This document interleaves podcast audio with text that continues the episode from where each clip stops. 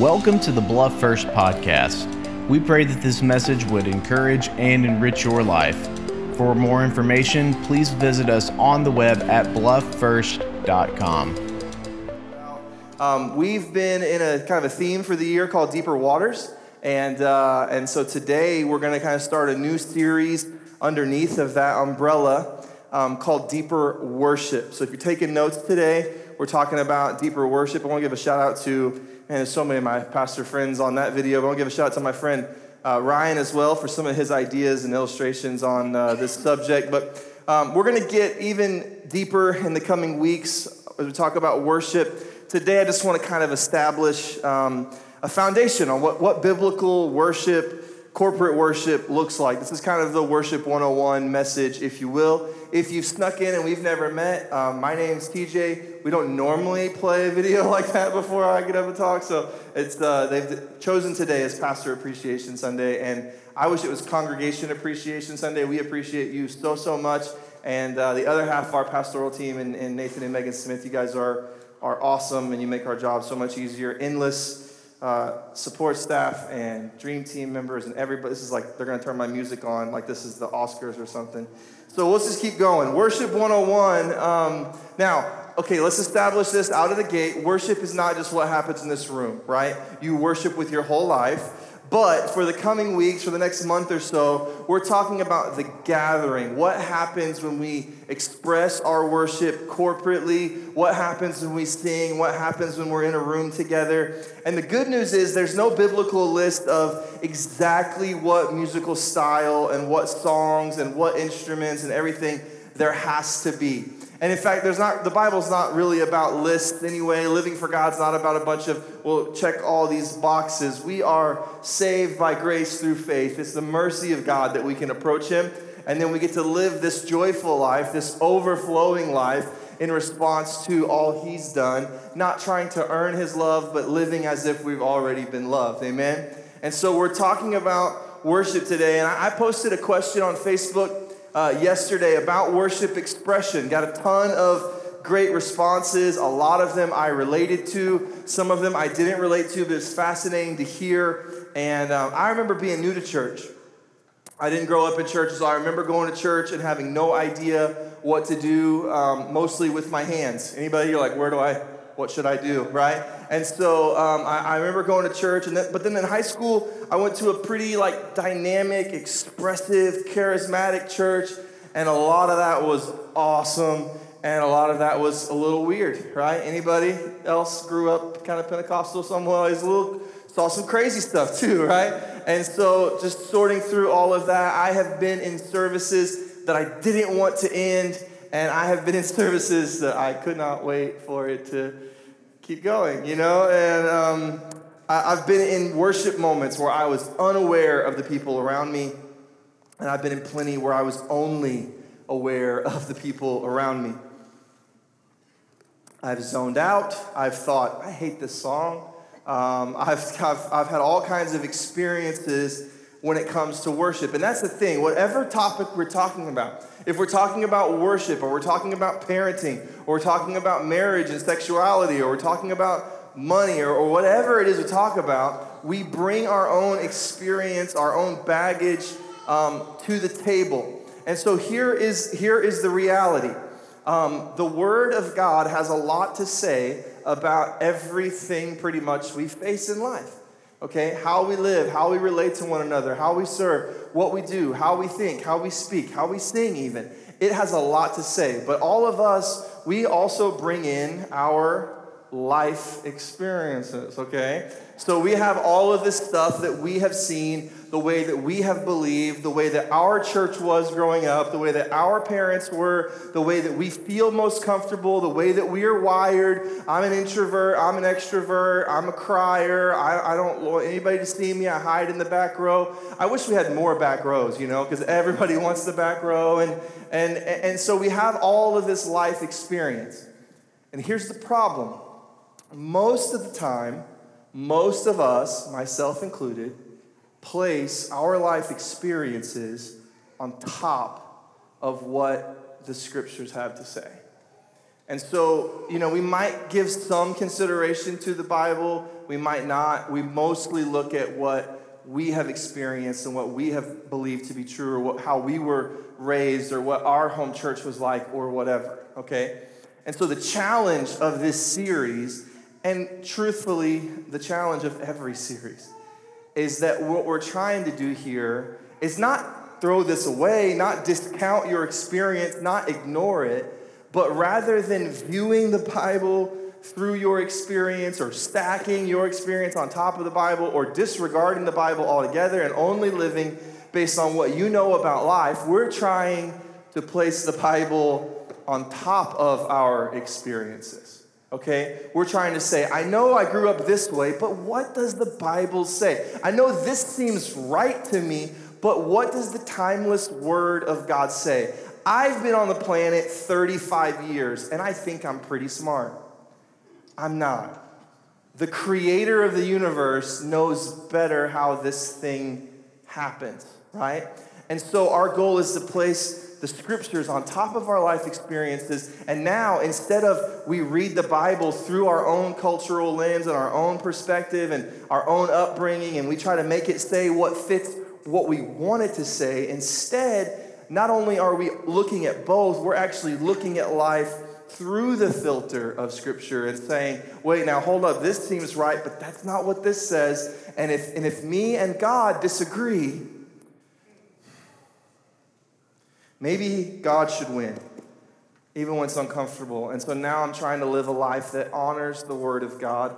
And I don't have to throw my life away, I just need to know um, what my maker has to say about it, okay? So we're talking about worship, and, and God has things to say about worship. Churches didn't make up worship, we didn't make up worship music, we didn't make up gestures and expressions. These are things the scriptures talk about. And so, some questions, if you're note taking, you might not be able to keep up with these, but you can take a picture. Some questions I want to answer today and in this series are, are these. Is worship expression strictly and merely personal, cultural? Is it just individual? Is it just up to you? Is it just how you're raised? I think you know my answer to that's going to be no. But the second question is Does the Bible tell us what our worship should look like? And the answer is, at least in part, yes. Maybe not down to every detail and every instrument and every note. But yes, the Bible does talk about what our worship should look like. And then the tough question for you is how do I need to adjust accordingly? What does the Word of God say about my worship? And if my worship doesn't match what God is asking of me, how do I take a step towards obedience and putting His Word back on top of my experiences rather than putting my experiences on top of His Word? Now, I realize those are questions um, mostly for Christians. We're talking about how to worship God. And if you don't believe in God, or you don't love God, or you don't serve God, you're probably not too interested in worshiping Him. But you're here. And so I'm going to teach you anyway, and I'm going to hope that maybe in a month you're right there with us and worshiping al- along with us a God that loves you and cares for you um, very much. And so I don't want to pressure anybody. I'm not trying to drum up any kind of weird, weird stuff. I just want to encourage us to grow in faithfulness to the scriptures and to grow our favorite way that we grow at Bluff First. We don't grow by leaps and bounds, we, we grow one step at a time. So, what I'm asking you in the next month is would you take one step in your worship of God? Would you take one step towards honoring Him the way that He wants to be honored? You know, some people try to honor someone, and it's like, I don't want that. You know, well, then it's not honor anymore. We want to honor God the way that He wants to be honored.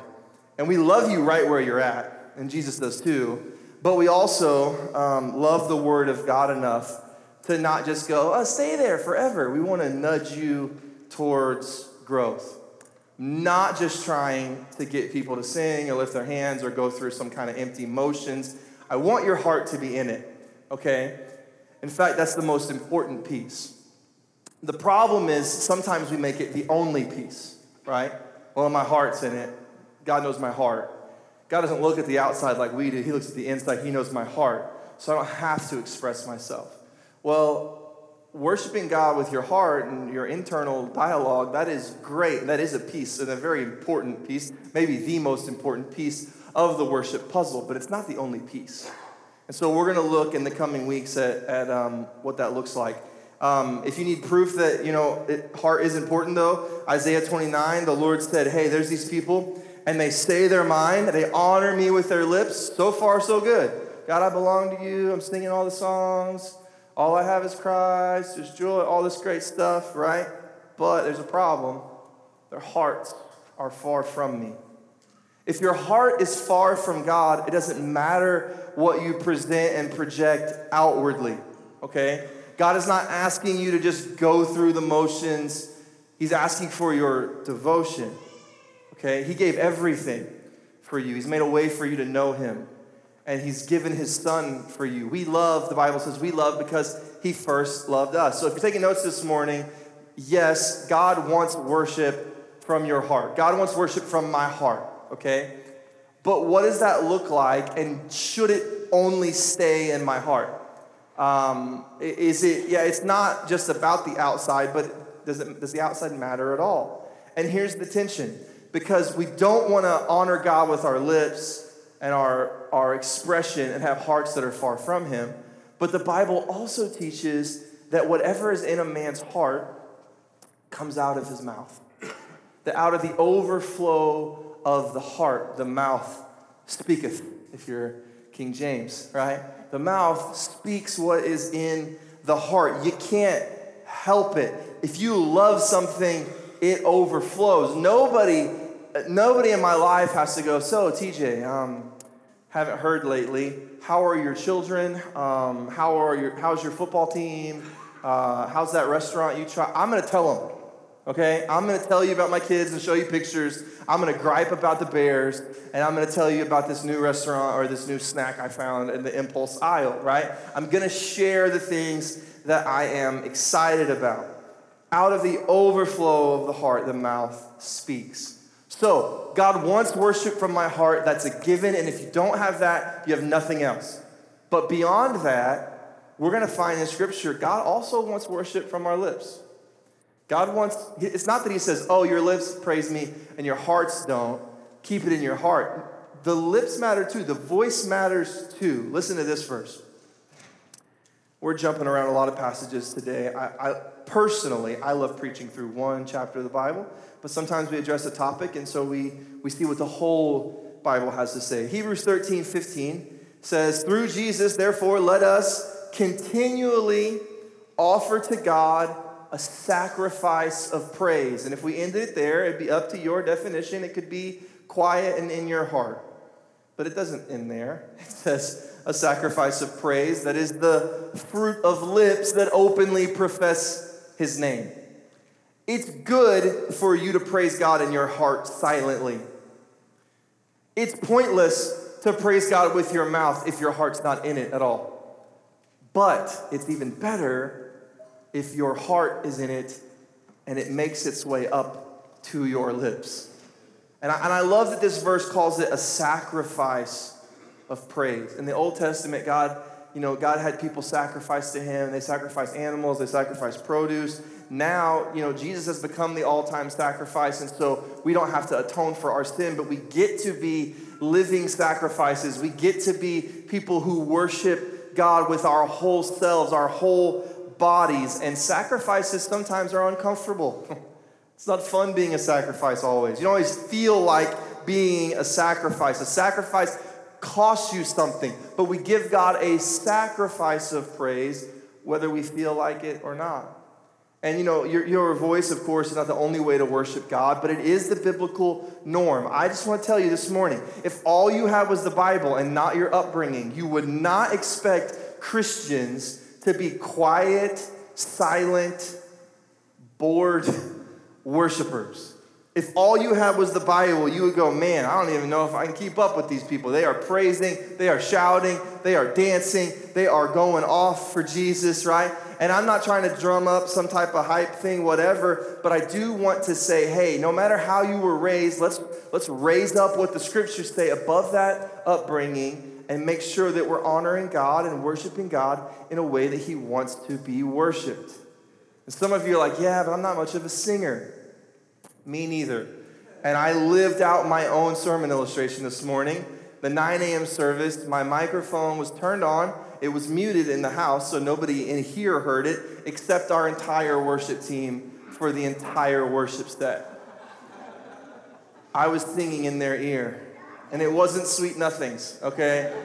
It was not so sweet somethings. And I was singing my little heart out, our poor worship team. And they even said, Sorry, we're having some technical difficulties. And I didn't even know what they were talking about. I just kept singing.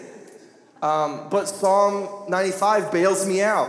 It says, Oh, come, let us sing to the Lord. I'm I did it, I'm not that great at it. And then it, this is more my category. Let us make a joyful noise to the rock of our salvation. Let us come into his presence with thanksgiving. Let us make a joyful noise to him with songs of praise. I'm not much of a singer, I'm a decent noiser, okay? I can noise, I can do that. And so, what is a, a joyful noise? I can tell you what it's not silence. I can tell you what it's not only in your heart. It's a noise, it's a sound. You can hear it. And, and not only is it a sound that you can hear, it's joyful. Some of us come to church and we make a noise, but we look like we're at Jesus' funeral. We look like the tomb is still full and he ain't coming out. And we look miserable. And we sing happy. There's joy when I sing your name. There's joy. I cannot contain this joy. Tell your face, okay? You do not look excited to, to worship God. God wants that joyful noise. God wants us to lift our voices. Even in the New, in Colossians, there's New Testament church instruction, how to do church.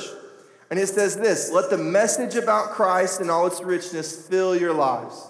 Some are like, yep, love that. Love the Bible, love the preaching part. I come for that. I'm not into the music so much. But look at what it says next admonish one another, encourage, build up, exhort one another. And the prescription for that encouragement blows my mind. Admonish one another by singing psalms and hymns and spiritual songs to God with thankful hearts. Well, I thought worship was just between me and God. I thought it was just in my heart, and if I did barely get it out of my lips, it was just to God. but, but we learn here in Colossians my worship to God admonishes and encourages the people around me. And you're like, no, not if you heard me. Yes, even if I heard you. You know, it, it, it, encourages the people around me. So, on the flip side, when I withhold my worship, I'm not just affecting myself, I'm withholding your encouragement. When I show up to church and I'm like, not today, don't feel like it today, I'm not worshiping, I'm refusing to encourage the people around me to worship as well. And you say, I don't like my voice. I don't like that song. I don't like how quiet it is. People can hear me. I don't like how loud it is. I can't hear me. Listen, it's not about you. Y'all ever been to a birthday party? There's one song. I don't know why it's the happy birthday song. It sounds so sad. Happy birthday to you, right? But we all know the words, we all sing it. Nobody's like, sorry, I'm out, I don't have a voice. It doesn't matter if you have a voice to sing happy birthday. We find one person with a voice to start, and then two seconds in, we're all in, right? And it's not about the words, it's not about I've heard it a million times, it's not about how good my voice is, it's the people I'm with and the person we're singing to. If you would just treat worship like the happy birthday song, some of you would be in better shape. Now, don't sound so depressed, but if you would just go, it's not about me and if I like this song and how good my voice is, it's the people I'm with and the person we're singing to. No one's complaining. Oh, ah, you know, we, I like the old happy birthday song. I wish we had a new remix of the happy, and there are some of those, and they're weird, aren't they? I don't like the happy or happy birthday song. I'm like, just stick to the usual. Um, I'm more traditional in that sense. You guys know the happy, happy birthday, happy birthday. Yeah, I don't like that one that much. Um, now the Ryan's happy birthday song. Okay, I need to, I need to get back. Okay. That was pretty good. Okay, so, Pastor TJ, are you saying a quiet, introverted worshiper is not a good Christian? No. And the heart comes first, and it's so important. I would rather you be sincere and quiet than loud and disconnected from God. But worshiping God with our voices is not just for extroverts. It's not just for musicians and singers. It's not just for charismatics. It's not just for young people. Lean in for a second. Can we be honest? Can we be real? Worship is not just for women. You go in most churches, the women are ready to worship. I said I was preaching on worship, notebooks came flying out. Some of the girls are excited. Some of the men were like, I hate this guy already. He's gonna tell me to do something. And you hate me right now on Pastor Appreciation Sunday. So kind, right? But it's not, it's not just about your temperament, your, your style, your whatever. The Bible is full of men, women, young, old, rich, poor, powerful, powerless, lifting their voices to God about how good He is, and they don't just keep it in their heart. They lift their voice. So I'm nudging you to be more vocal. One step more vocal, okay? I don't sing at all. Could you sing the chorus with us? Just the chorus? Well, I sing, but I kind of just move my lips. You know, I, I kind of lip sync. Go ahead and add your voice to that. All right, oh, well, I sing, you know, let's sing a little louder, okay? I, I just sing the words on the screen. Well, maybe, you know, if you don't know what to sing or whatever, just thank you, Jesus, for loving me. Like, add your own words. We're just asking you to take one step in this category. And if you're like, ah, I'm not a words guy, I'm more of an actions guy, well, there's good news. Worship is about words and actions both. And I love this passage, Psalm 35, verse 9 and 10. Then I will rejoice in the Lord. Some versions say, My soul will rejoice. My heart, my soul, my being. I will be glad because he rescues me. Let's look at all that internal joy that's happening. And then verse 10 says, With every bone in my body, I will praise him. So, so my soul rejoices, my bones praise. I, internal, external, heart, voice, body, God sees my heart, He sees my soul, sure. But if I love God in my heart, give me one good reason I should hide that from everyone else. Like, can I tell you something? I love my wife and kids in my heart. They expect a little more from me in our relationship. You know? If my, if my wife's like, hey, where's our daughter? You didn't pick her up from school. I'm like, but I love her in my heart. Isn't that enough for you?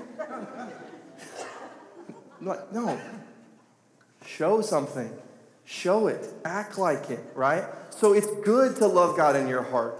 It's better to love Him with all of you. So God wants worship from my heart. He wants worship from my lips. And then, this is the one that makes us nervous. He wants worship from our hands. Say, I don't know what to do with my hands. We're going to find out. Psalm 47, verse 1 says, Everybody clap your hands. Not really, but it says, Clap your hands, all peoples. Pretty much what it says. It's biblical, right?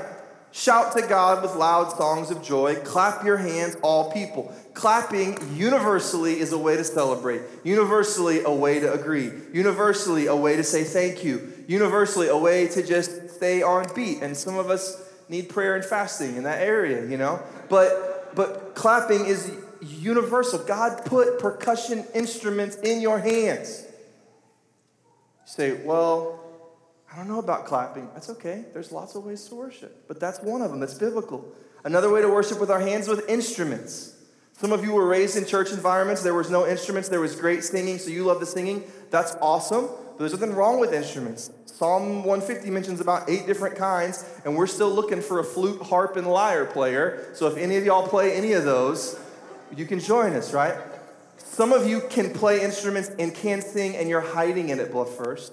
And I want to let you know there's 52 Sundays and 104 services a year. If you think we got it and the worship team has got plenty of people and we don't need you, we need you. Am I right, Pastor Nate? We need you. If you can play, right? We need you.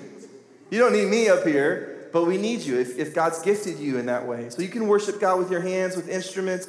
Um, we use music, it's powerful, it moves us, it celebrates everything else on the planet. Why would we not celebrate our Creator with music as well? He's the one that gave us music. Here's the big one one we see the most in Scripture. Another way we worship God with our hands. And again, yes, we worship God with our hands by working and earning a living, all that. But we're talking about the corporate worship gathering. Another way we worship with our hands is by lifting them.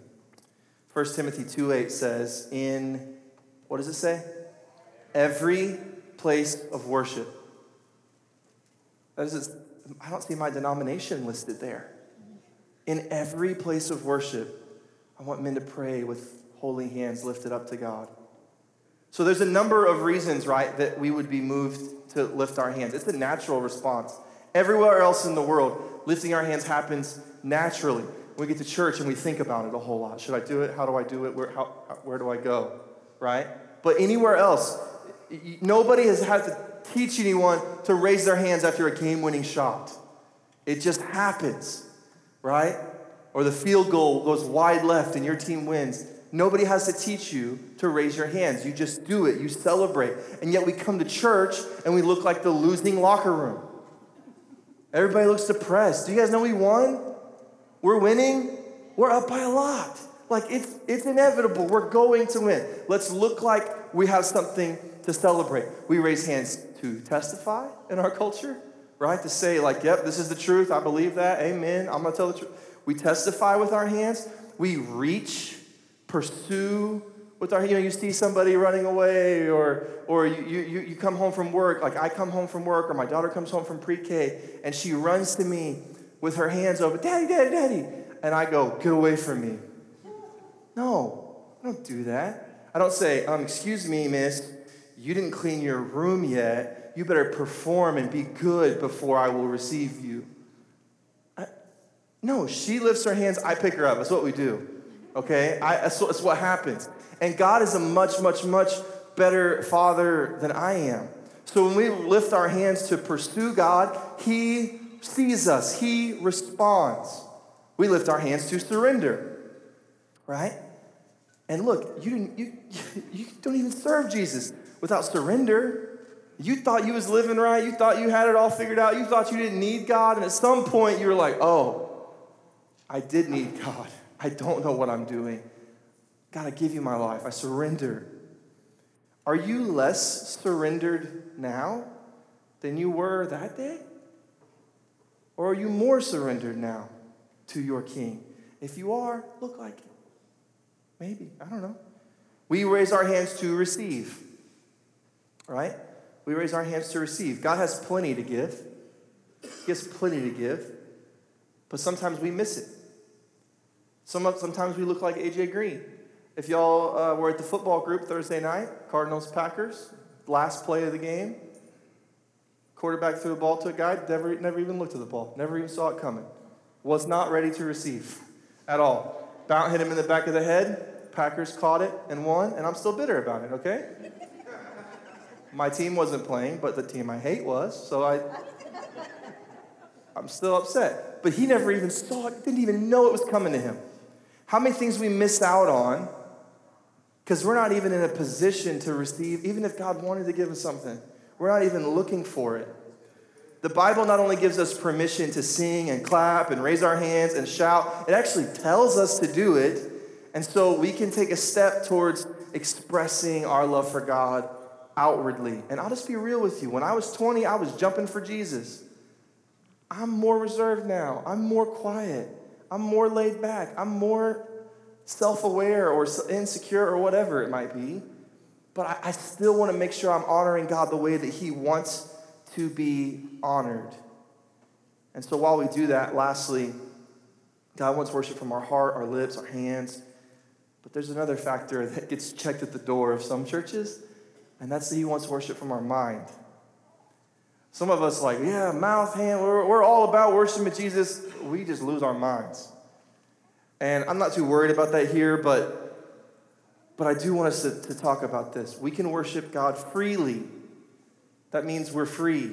We get a choice. I'm not going to make you worship, and God's not either. You're not a puppet. Okay? This is not a job, it's not a duty, it's not a burden, it's a joyful response. God's not going to possess you and make you worship Him. He doesn't make you give, it doesn't make you pray, it doesn't make you read your Bible, it doesn't make you worship. It's in your best interest. He teaches you how, He commands it, He instructs it, He invites it, but we get to decide. That's what makes it worship. That's what makes it love. Don't do this. But you can get anybody to say they love you at gunpoint, right? You can get anybody to do that. That's not love. And so God doesn't force us to express our worship to Him, but He asks for it and He shows us how in His Word. Some of you don't worship strictly because someone tells you to, and you don't like anybody telling you what to do. Can we be real? Some of you are like, you're like, I was gonna sing, and then you said, sing with us. I might have lifted my hands, but then you said, if you're comfortable, lift your hands. And I'm not feeling real comfortable. Uh, some of you are like, we're like, hey, we're going to read this scripture out loud together. And you're like, no, we are not. That's fine, okay? When my daughter acts that way, we say, you know, she's got leadership qualities, doesn't she? She won't do anything you ask her to do. But would you let God tell you how to worship Him? And would you maybe trust your pastors to try to lead you that way, do the best we can, and, and, and do, do worship in a way that, that pleases God? The Bible says that God inhabits the praises of His people. He shows up, He, he lives in this environment. He's here when we worship Him. And so we, we worship with our mind. We make a choice. We worship orderly. 1 Corinthians 14 says, Be sure everything is done properly and in order. Just because we have freedom doesn't mean we're goofy, right? I want my worship to stir you up for worship. I want you to see me worshiping, but I don't want you to be distracted from God. There's an appropriate time and place for everything, right? And you know it when you see it. If everyone is singing, sing your little heart out. If I'm preaching, maybe stop. You know? If everybody's clapping, if it's like the acapella moment, maybe you shouldn't start that, you know?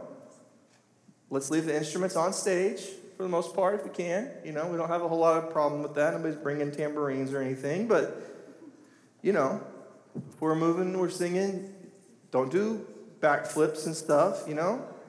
If it's a great, big, powerful moment and the tomb is empty and the stone is rolled away, you let out a shout of praise. That's awesome. If we're all holding hands and praying and have our eyes closed, a shout of praise is terrifying. All right? So just use your mind. If I'm honest, being orderly is not my concern. I'm not worried about Bluff First getting too off track. We can redirect, we can correct that stuff. I'm more worried about a lack of passion than I am any type of distractions. And the scriptures actually talk about how when we gather corporately, 1 Corinthians 14, when we gather and worship, and proclaim worship, it affects the unbelievers that are in the room. And you know, every week there are unbelievers in the room.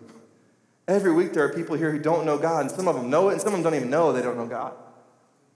But every week they're here, and your worship draws them in. And congrats, I'm not going to preach on worship every Sunday. So we need a church that acts like Jesus is alive and winning. Okay? Nate, if you join me. I got to hurry up or I'm going to go long again.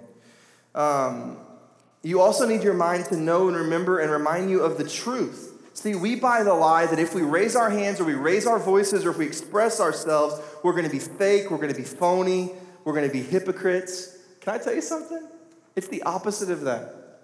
When you believe that, you're buying and believing a fake, phony gospel. In that moment, you're saying it's about me and what I've done. It's not about God and what He's done, it's about my performance. I've got to be near perfect to worship God publicly. When the gospel is not even good news, it's, it's, it's not good news at all. It's all about you. So, so set aside the I'm going to be fo- fake, I'm going to be phony. When you worship God anyway, you're not declaring a lie, you're declaring the truth that it's not about you, and that in God's grace, you can boldly come to Him in spite of you, in spite of your worst mistakes and your best efforts. You can worship God anyway. Believing the lie that worship is about our track record preaches a false gospel to our own hearts and to the people around us. But when we worship, in spite of our shortcomings, in spite of our anxieties, we preach the true gospel to ourselves and to other people that I'm messed up and loved anyway, welcomed anyway, part of the family anyway, accepted anyway. God rejoices in this praise I'm giving despite what I said on Friday. He loves me. I don't have to earn it. But I'll look like a hypocrite. Listen, if you're in Christ, God already sees you as the righteousness of Christ. You are perfect. He sees his son's blood over you. It's not hypocritical for you to worship. It's hypocritical for you to say you believe the gospel, but then disqualify yourself from worship based on what you've done. That's not the gospel. That's the hypocrisy. You say, well, but I mess up a lot, Pastor TJ. And if I, I know I'm not going to be perfect, I know that, but if, if I could just sin less, I'd feel more comfortable. If I could just get up to the standard of the people around me, sin a little less, I'd feel like worshiping more. No, if you'd worship more, you'd feel like sinning less. Are you saying if I'm quiet, I'm a hypocrite? No. But I'm saying you can be so comfortable and so withdrawn and so quiet that you just stopped worshiping and called it worship because the rest of the room was worshiping. When you decide to worship despite your feelings, despite your performance, what's awesome is a lot of times the right emotions and feelings follow. Like if you waited till you felt like serving, felt like giving, felt like forgiving someone, you might never do it. So, so hear me plainly. You look around and you go, they must be feeling something I don't feel. You might feel like worshiping if you did, if you just did it. But I'm embarrassed. People are going to see me. Can we examine that for a second? First off, they're thinking the same thing, right? Everyone's like, they're looking at me, they're looking at me, we're all looking at each other. Right? You're in the back row, everybody's looking at you. I don't know how.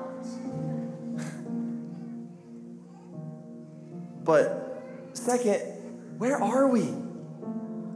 Like, I get it. If you're at Walmart and you're like, I don't know if I can praise God right here you might get some stares.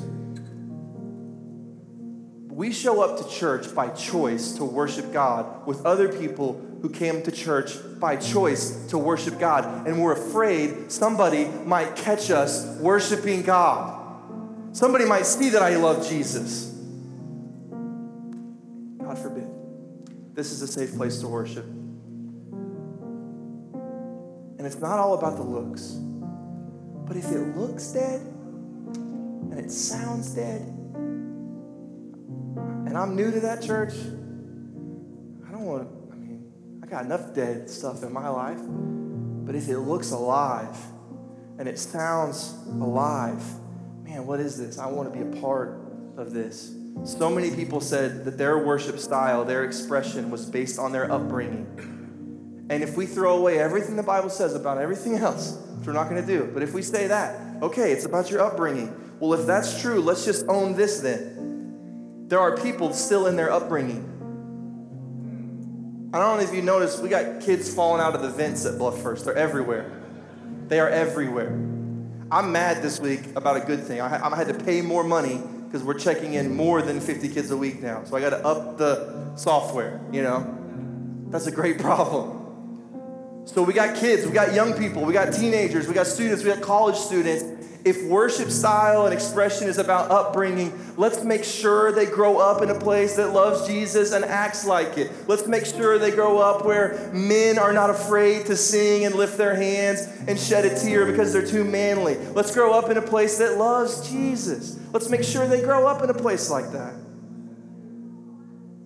How sad to have the best news in the world and to gather in a room and act like we just watched Old Yeller. And there's times that I cry in worship. There's times it is sad. There's times it's convicting. Oh, I'm not discounting that, but can we just act like the tomb is empty? Can we act like the king is alive? Can we act like he's on the throne? Can we act like I once was blind, but now I see? Stand with me on your feet this morning.